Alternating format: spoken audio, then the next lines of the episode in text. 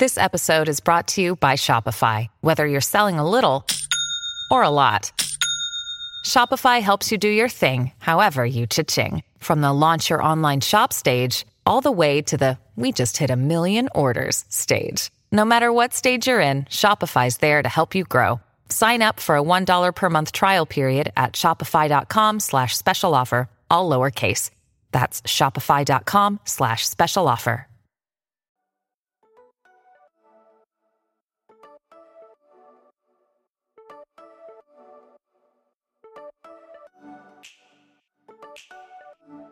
I'll be honest with you and confess that there are moments where I just forget to be thankful. It's not necessarily that I'm not thankful. I guess I just don't remember to be thankful.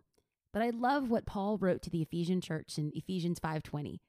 Giving thanks always and for everything to God the Father in the name of our Lord Jesus Christ.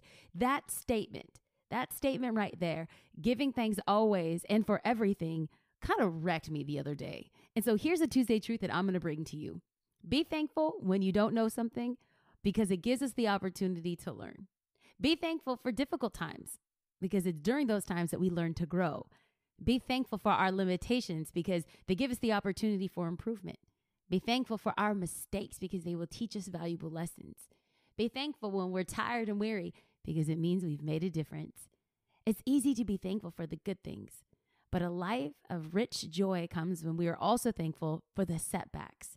So today, I want to remind not just you, but me to be thankful for our troubles because they could become our biggest blessings.